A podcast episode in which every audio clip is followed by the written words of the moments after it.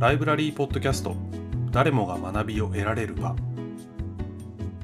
えー皆さんこんにちは。アカデミーヒルズのゆいなわです、えー本日はこの9月に発刊された書籍失敗から学ぶ技術。新規事業開発を成功に導くプロトタイピングの教科書の著者でいらっしゃいます、えープロトタイピング専門会社 S&D プロトタイピング株式会社代表取締役の三富啓太さんにお話を伺います、えー三富さんどうぞよろしくお願いしますよろしくお願いいたします。お願いします。えー三富さんと私は、えー共通の知人の方がおりまして、えーその方を通じて、えー三富さんには今回、えー出演をお快諾いただいたという経緯があります。えー三富さん、出演を受けいただきありがとうございます。こちらこそありがとうございます。はい、ありがとうございます。えー今回、えー失敗から学ぶ技術の方について、いろいろとお話を伺わせていただきたいと思ってますが、えーまず簡単に三富さんの自己紹介いただいてもよろしいでしょうか？はい、承知いたしました。では改めて、あの、はじめまして、三富啓太と申します。私は、あの、プロトタイピングというこう手法について、あの、研究と実践をしています。で具体的にはですね、慶應義塾大学大学院システムデザインマネジメント研究科という少し長い名前の大学院で、こうリサーチ担当研究員及び博士課程の学生として研究をしながら、S&D プロトタイピング株式会社というプロトタイピングに特化した会社を経営しているというところですね。で、自分の活動において、特に研究で得られたことをこううまく実践に活用するということで、抽象と具体を往復するように心がけてます。どうしても研究で得られることって一般化してしまうことが多いので、割とこう抽象度が高くなってしまうんですね。まあ、そのためそれをこう実践の場で、まあ、実際のこうプロジェクト、すごく具体的な場で適用していくことで、抽象的なものを具体的にしていくと。で、さらにそれをもう一回抽象に持っていくというようなこう循環の部分を大切にしているというところですね。はい。で本日はあのいろんな角度からこうプロタイピングについてお話しできればというふうに思っておりまして、非常に楽しみにしています。よろしくお願いします。よろしくお願いします。ありがとうございます。抽象と具体をこう行ったり来たりということでいろいろ実践されているということで、はい、ありがとうございます。えーではですね、私本書を読ませていただいて、えープロトタイピングという言葉自体は、えー知ってはいたんですけども、うんその詳しい部分についてはあまり知らなかったので、すごく勉強させていただきました。えー今回今視聴いただいている、聞いている皆さんも、えーそのプロタイピングという言葉、もちろん知ってるよという方もいらっしゃるでしょうし、えー言葉は聞いたことありますぐらいの方もらっしゃるかと思います。また、ほとんど知りませんという方も、まあ、中にはいらっしゃるかと思います。えー本書の冒頭にも、えープロトタイピングとは何という、えーお話のご紹介ですとか、えーなぜ本書を書いたのかという内容での紹介されているんですけども、えーまずは三富さんに、えープロトタイピングについて、えーお聞きできればと思います。えープロトタイピングとはどういうものなのでしょうか？ありがとうございます。すごい大好物な話題を提供していただいてありがとうございます。はちなみになんですけど、ゆいなさん、こう、プロトタイピングについてこう調べていただけたっていうところで、はい。こう、まあ、どんなものだというふうに今現在捉えてらっしゃるとかってありますあはい。えっとですね、やっぱり、ま、とにかくやってみるみたいなところがうんまずあるなというのはあります。自分でも仕事などする上では、まあ、そういうふうにはしてるんですけども、実際その、ただやってみるっていうことでや、今までしてきたところを、ちゃんとその、なんだ具体例ですとかうんう、んこういうふうにやっていくんだよって手法の紹介ですとか、うんあこういうものがあるんだっていうのは、本当にこの本を読んで、あなるほどなと知ることができましたね。はい。あありがとうございます。じゃあ、まあ、試しにやってみて、こう、具体的にしていくっていうようなところが、ね。はい。はい。なので、失敗したりとかうんうんって、最初はやっぱり恐れたりも、この本書のタイトルにもありますけども、やっぱり失敗を恐れないとか、うんうん早くやるとか、そういったことについて、ああ、そうかっていうのは、すごく明文化され、言語化されていることで、なんか勇気づけられたようなことは思いましたね。ありがとうございます。すごい嬉しいです。あありがとうございます。で、まあ、今のようなこう質問を割とこう私、いろんなところでまあ投げかけさせていただくんですけれども、まあ、意外とですね、皆さんのこう返答が違ったりするんですねう。んまあ、例えば今、ユニアさんは試しに作ってみて、まあ、失敗を恐れない心みたいな、すごく、あの、なんていうんですかね、デザイン的というか、とりあえずやってみるってアプローチにフォーカスを当てたご回答いただけたかと思うんですけれども、まあ、はい。他にも例えば、ある方は、まあ、作れるかどうか確認するためのモックアップのようなものであるはい。とか、あとこう実現可能性を検証することとか、あと人によってはこうソフトウェアの開発方法の手法の一つとかっていう回答があったりするんですよ。はい。で、まあ結構様々なんですね。で、まあ、本の中でも紹介しているんですけれども、あの IBM で UX のデザインリードを務めているステファニーさんという方が、はまあ、誰もがみんなプロトタイピングについて異なることを期待しているっていうふうに言っているんですね。はいで、まあそういったこともあり、まあ、定義が結構しづらくて、人によって定義が違ったりするんですよ。まあ、とはいえ定義しないわけにもいかないので、うんで私としては、まあ、完成する前のものや体験を活用したプロセスや手法であるというふうに定義してます。うんで、ちょっとまだ抽象的だと思うので、もうシンプルに、まあ仮説ですよね。何かこう自分が思っているようなことを、まあものとかことで検証するための方法うんとかいう理解で良いかなというふうに思ってます。なるほど。はい。ってなると、やっぱり皆さん持ってるイメージが異なるっていうのは、まあ、当然そうそれはあるんですけど、三富さんはこのまあ本を通して、まあ、こういうことですよっていうのをご紹介もそうですけども、またさらに探求もされているようなふうには思えた。あ、そうですね。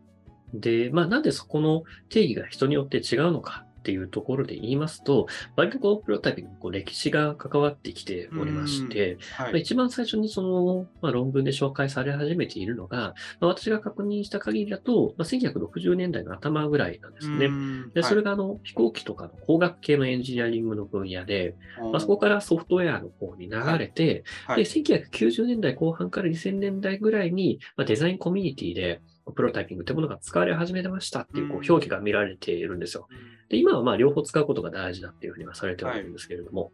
なので結構エンジニアリングの分野と、まあ、デザインの分野で用いられ方が違う。それによって、まあ、定義も異なってきている。ああ、そうか。なので、まあ、結構デザイナーの方とエンジニアの方で、プロタイピング知ってるよと。知ってるけれども、こういうやり方だよねっていうふうに、うんまあ、それぞれのスコープで見てしまっている。ああ、捉え方がまたか違うっていうところがあるんあそうなんです、そうなんですよ。はいっていうところはありますね。うん、なるほど。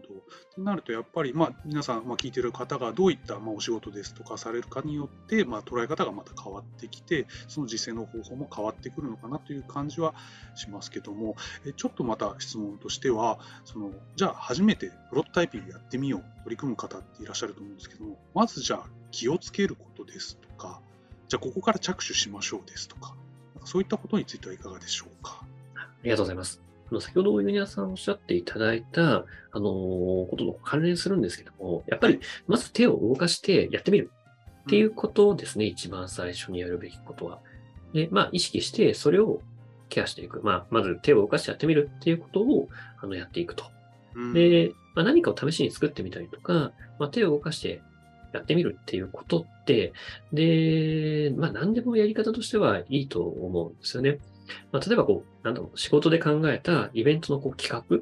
がはい。あるんだとすれば、まあそれをずっと企画書、パワポでいじってるのではなくて、うんまあすぐに例えばチラシを作ってみて、はい。いろんな人にこう見せてみる。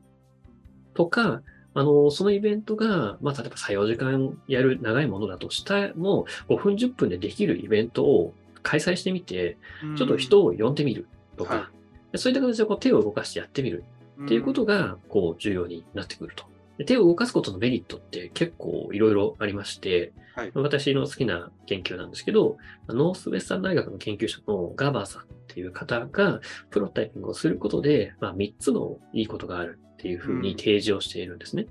で、1つ目が、創造的能力に対する信念が強化されると。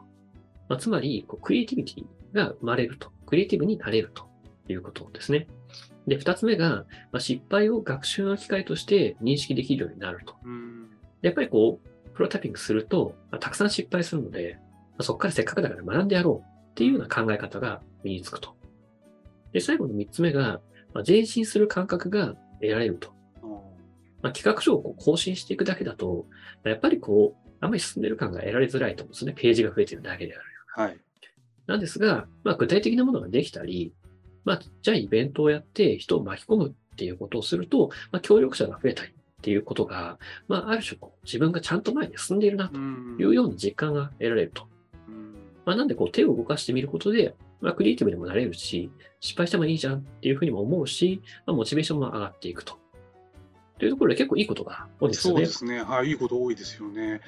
で、ただ、そのプロトタイプやるってなった時に、じゃあ、ここ難しいよねみたいな難しいところとかっていうのはあるんでしょうか？あありがとうございます。そうですね。さっき言ったことと、ある種矛盾してしまうことにもなるかもしれないんですけれども、あの、まあ、効率的にやろうとすると、まあ、やる方法をしっかりと定めていくっていう必要があって、まあ、とりあえずやってみるとしたときに、じゃあ何をやるのかっていう、その何の部分を細かく規定していく必要があるんですよね。うん何が言いたいかというと、まあ、プロトタイピングを実施するプロセスとしては、大きく、まあ、設計と構築と評価にうん分かれると。はい。でまずはこう設計として、まあ、どんなことを検証したいのか、まあ、どんな仮説を試したいのか、で何を作るのかっていうことをまあ考えると。で、その設計した内容に基づいて、ものを構築すると。で、これがですね、まあ、一般的に言われているようなプロトタイプを作るっていうような、うんまあ、プロトタイピングでワードに一番近いような工程ですね。で、最後に、まあ、評価と。さっきの、なんていうんですかね、イベントをチラシで作ってみるっていう例で言うと、まあ、そのチラシを誰かにこう見せてフィードバックをもらうと。例えば、この部分はいいけど、この部分は良くないよねと。うんまあ、そういったことを踏まえて、じゃあここの部分をもっと良くしていこうかとか、ある種ここの要素も切っちゃっていいかなうんっていうふうに、まあ、想定してた仮説をアップデートをしていくはいっ。ていうことがこう評価ですと。なのでそういった、あの、まあ、設計と構築と評価っていう3つのプロセスをプロタイプのやる中でやる必要はあるんですけれども、ある種それをしっかりやればやるほど効率は良くなるけれども、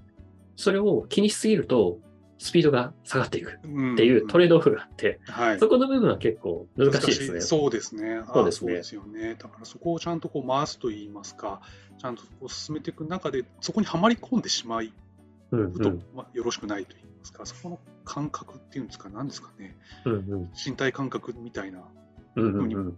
例えば僕、うん例えば運動するときとかに、あんまりこの同じことをずっとやってる中で、何、なんで俺これやってんだろうみたいなところに行くんじゃなくて、うん。ちゃんと次に進む実感みたいなものが伴ってや、その3つを回していくっていうことをやっていかないと、うん。なのかなという今聞いてて思ったんですが。そうですね。まあ、あの、スポーツとか普通の仕事でも当然そうなのかもしれないですよね。まあ、自分がどういう動きをすればどういうような動作になるのかっていうことを考えた上で、はい。まあ、トライしてみて、はい。で、考えてたことの差の部分を埋めていく。うんなんで、まあ、それこそ PDCA を回すとか、はい。まあ、スポーツでちょっと素振りをするときにこの角度は良くないかなっていうふうに思うということを、まあ、プロトタイピングでもやっぱり当然やっていく必要があるっそうですね。はい。ていうことではあるかもしれないですうね。ん。なるほど。そうしますと、まあ、普段そのじ仕事ですとか、業務において、そのプロトタイピング使うっていうことはあると思うんですけども、例えば日常の生活とかで、伊富さんを使使うというとあれですけど、うんうんうんうんまあ、試してみるっていうようなことはあるんでしょうか？ああ、そうですね。本当に何でも使えると思うんですよね。まあ、さっきのこう、イベントをやるときっていうようなことでも、チラシを作ってみて検証する。で、それも一個のプロトタイピングだと思うんですよね。で、まあ、プロトタイピングって言われると、何か明確なものを作らなくてはいけないとか、うん新しい商品とかサービスを開発するときにしか使えないっていうふうに思ってしまうんですけれども、まあ、やると思ったら何でもできるんですよね。まあ、例えば、このポッドキャストのはい。新しい企画を考えると、すると。はい。で、その企画では、まあ今まであんまりこう獲得できてなかった新しいリスナーに聞いてもらえるような何かしらの企画にしたいと。でそういった時には、もうすごくやっぱりプロトタイプのアプローチ有用で、うん。で私がもしそれをやるっていう風になったら、じゃあまずはパラレルプロトタイピングっていうアプローチを導入してみようっていう風に思うんですね。それが何かというと、まあパラレル、並行にやるという意味なんですけど、まあ、荒いアイディアでいいので、まあ、3つ、4つ並行して試してみると。なんで、そのポッドキャストの企画でも、複数個アイディアを考えると。うん例えば1個目が、なんか英語版のポッドキャストを作ってあみるみたいな。ー。はい。で2つ目が、まあ音楽だけをセレクトしたポッドキャストを作るみたいな。で、まあ3つ目が、なんか AI 同士が対話するポッドキャストとか、うんまあ、ちょっとこう、なんていうんですかね、飛んだアイディアを入れ込んであげると。で、それを、まあ、関係者の友人ぐらいにサクッと作って聞かせてみて、フィードバックをもらって、うん。で、あ、これいいねっていう風になったやつをこうブラッシュアップして、で、今度はコアなユーザーにだけこう聞かせてうん、で、さらにブラッシュアップして一般公開みたいな。うん。そういったアプローチもこうすごくプロトタイピングと言えるので、まあ、本当にあらゆるところで使えるのではないかなとは思ってます。うん。そうですね、今お話伺った中で、うん。その3つの、例えば、ポッドキャストのアイディアっていうのは、ああ、そうだなってすごく思いますし、まずはそこをやってみて、実際どういう結果が生まれたか、それを聞いてもらった方がどう感じたか、じゃあこれはこうしようっていうブラッシュアップっていうのは非常に分かりやすいですね。すごくありがとうございます。うんうんはい。で、今回ですね、本書、えー失敗から学ぶっていうタイトルではあるんですけども、えーやっぱり失敗っていうのはどうしてもしてしまうものではあるうなんとは思うんですけども、それを恐れてじゃあ失敗しないようにしすぎちゃうのもちょっと良くないなという気はしてるんですが、三富さん自身は失敗っていうものはどういうふうに捉えているんでしょうか？失敗は嫌いですね。嫌いですか？できればまあ当然あこんな専門ですけどしたくはないですよね。ーあー、まあそうですよね。それはもちろんそうですよね。やっぱりこうひ ひやっとして体がちょっとなんか違う体温が、なんか背中に冷たい汗かいたりする体験というのはやっぱりなかなか。したくはないですけども。はい。とはいうものの、まあ、仕事からそうも言ってられないので、うんやっぱりいろいろこう失敗については考えることがあって、うんで結局失敗っていうのは私の中では、まあ、仮説と現実のギャップが大きい時に生まれるものであるっていうふうに理解してるんですよ。まあ、つまりこう頭の中で考えていたことを実際にやった時に、あんまりこう想像通りにはいかないと。うんギャップが生まれると。はいでそれがまあ失敗につながるというふうに思っていて、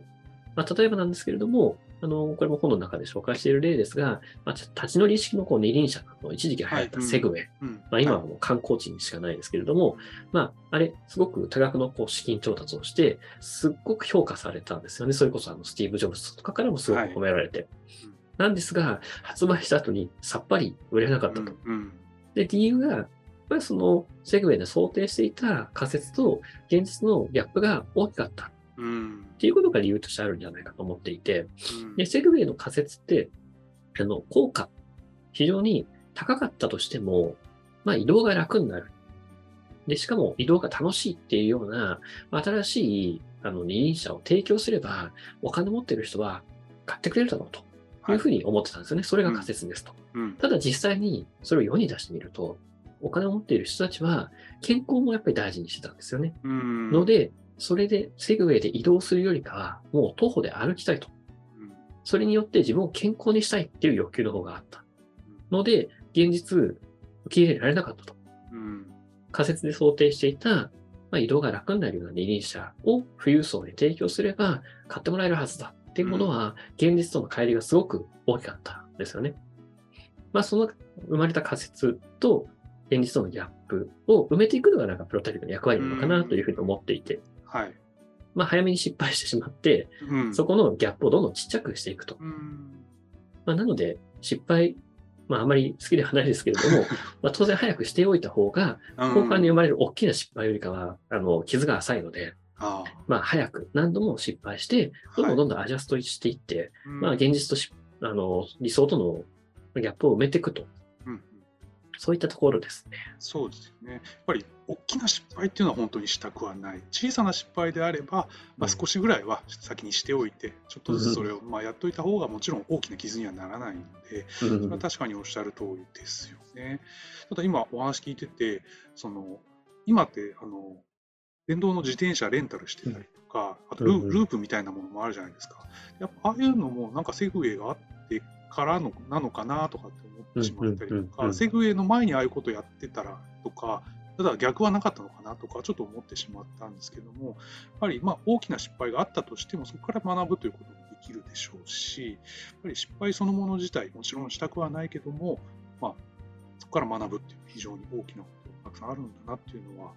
思いますね。そうですね。今おっしゃってただいた話で思ったのは、やっぱりこう失敗した時に得られた知見っていうのをしっかり社会に還元していかなきゃいけないなとは思うんですよね。まあ、例えばそのセグウェイで失敗したことを参考に、それこそループとかはが生まれて、少し参考にできているのであれば、やっぱりこう失敗したっていう事実と、どうやって失敗したかが分かってるから、このループも参考にできたと思うので、い、なんかさらにこう具体的なこうやって失敗したよっていうのをこうどんどん解放していくことで、うん社会的にもっと良くなっていくのかもしれないですね。そうですね。うん、なるほど。ありがとうございます。えーっとですね、えー今回はあの本を読ませていただいて、140ページのところに、えープロトタイピングについての格言というのがあったんですね。うんで、ちょっとそれ読ませていただきます。えー作ったプロトタイプを人前に出すのは恥ずかしいと思わないようであれば、そのプロトタイプは作り込みすぎであるとなっています。ちょっとこちらについて詳しく教えていただいてもいいでしょうか？はい。ありがとうございます。そうですね、出店がどこかあやふやで、確かツイッターで見かけたぐらいだったんですけど、すごく印象に残っていて、本当にそうだなと思うんですよね。で、そうだなと思う背景として、私が大事にしているこうプロトタイピングを効率的にやるための4つの原則があるんですね。はい。まあ、それが、早くやる、安くやる、うん何度もやる、先ほど言ったようにこう並行してやるはいということで、で、これを守るためには、やっぱりこう、作り込みすぎてしまうう。ん作りすぎてしまうことって、まあ、ある種の罪悪のようなもので、まあ、作り込みすぎてしまって時間がかかる。つまり早くできない。で、人的工数もかかるので安くできない。で、時間も人的工数もかかるので何度もできない。で、それは並行してできないっていうことになってしまうので、まあ、作り込みすぎると、いろんなところにこう影響が出ちゃうんですよね。うんあの、プロタイピングの4つの原則が守れなくなると。でそれによって、プロタイピングがこう非効率になっていくと。まあ、だからこそ、まあ、人前に出すのをこう恥ずかしいっていうふうに、まあ、思うぐらいの状態で出していくと。うんそれが早く安く何度も並行してやることにこう繋がっていくと。うんなので、自分が思っている以上に、まあ、相手からしてみると、プロタイプがこう荒かったとしても、大して気にはされないので、どんどんそれを出していって、早く安く何度も並行してやることの方が結果としては効率的だよとうんいうようなところから、まあ、すごくいい還元だなと思うんですよね。うんそうですね。本当に僕もこの言葉を読んで、ああ、そうかっていうのはやっぱり気づきとしてありましたし、恥ずかしいってやっぱちょっと思ってしまうところってどうしても。ありますよね。うんはい、だけどそれをまあ恐れずにバッて出してしまうことが、まあ、先の成功につながっていくっていうのは、非常に端的に述べられてて、ああ、面白いなと思ったんですよね。そうですね。なんでそこを早く出していくっていうような、まあ、意識の部分、本の中ではこう、マインドセットというふうに書かせていただいて説明しているところなんですけれども、まあ、出してもいいやっていうふうに、ある種こう、諦めの境地に達していくっていうこともすごくプロタイピングする上で大事なんですよね。はい、なんで、スキルだけではなくて、そのスキルを実行するための考え方であるマインドセットの部分もしっかり定めていくっていうことが、なんかさらに良い、こう、プロタイプにつながるっていうところはあったりはしますね。はい、そうですね、本書の最初の方で、あの心構えっていうところですよね、うんうんうん。あそこも読んでいて、そうでそうですよね、やっぱりそこのマインドセットに、すなんでしょうね、行くっていうのは、なかなか難しいところもあるのかな、ついついその今までのやり方に固執してしまうみたいなところはあるのかもしれないですけど、そこをやっぱり、えいってこう、早くやろう。安くやろうっていうところに飛び込んでいっうん。てみる、失敗もしてみるってことが、まあ、い大事なのかなというのをすごく思いました。うんはい、ありがとうございます。最後にですね、えポッドキャストをお聞きいただいている皆様に、えー、三富さん、メッセージをいただいてもよろしいでしょうか？はい。最後まで聞いていただいてありがとうございます。あの、僕がすごい好きな言葉で、Today is a prototype for future っていう言葉があるんですね。でまあ今日はあくまで未来のためのプロタイプであって、まあ、失敗するためにあるようなものだよと。なので、まあ今日っていう日をある種失敗してしまって、学習して、修正して、未来作っていけばいいではないかと。そんなようなマインドセット、考え方で、ちょっと今日っていう日をいろいろこう失敗して、わざと失敗するようなことをしてみて、明日からにつなげてみていただければなというふうに思います。改めてありがとうございます。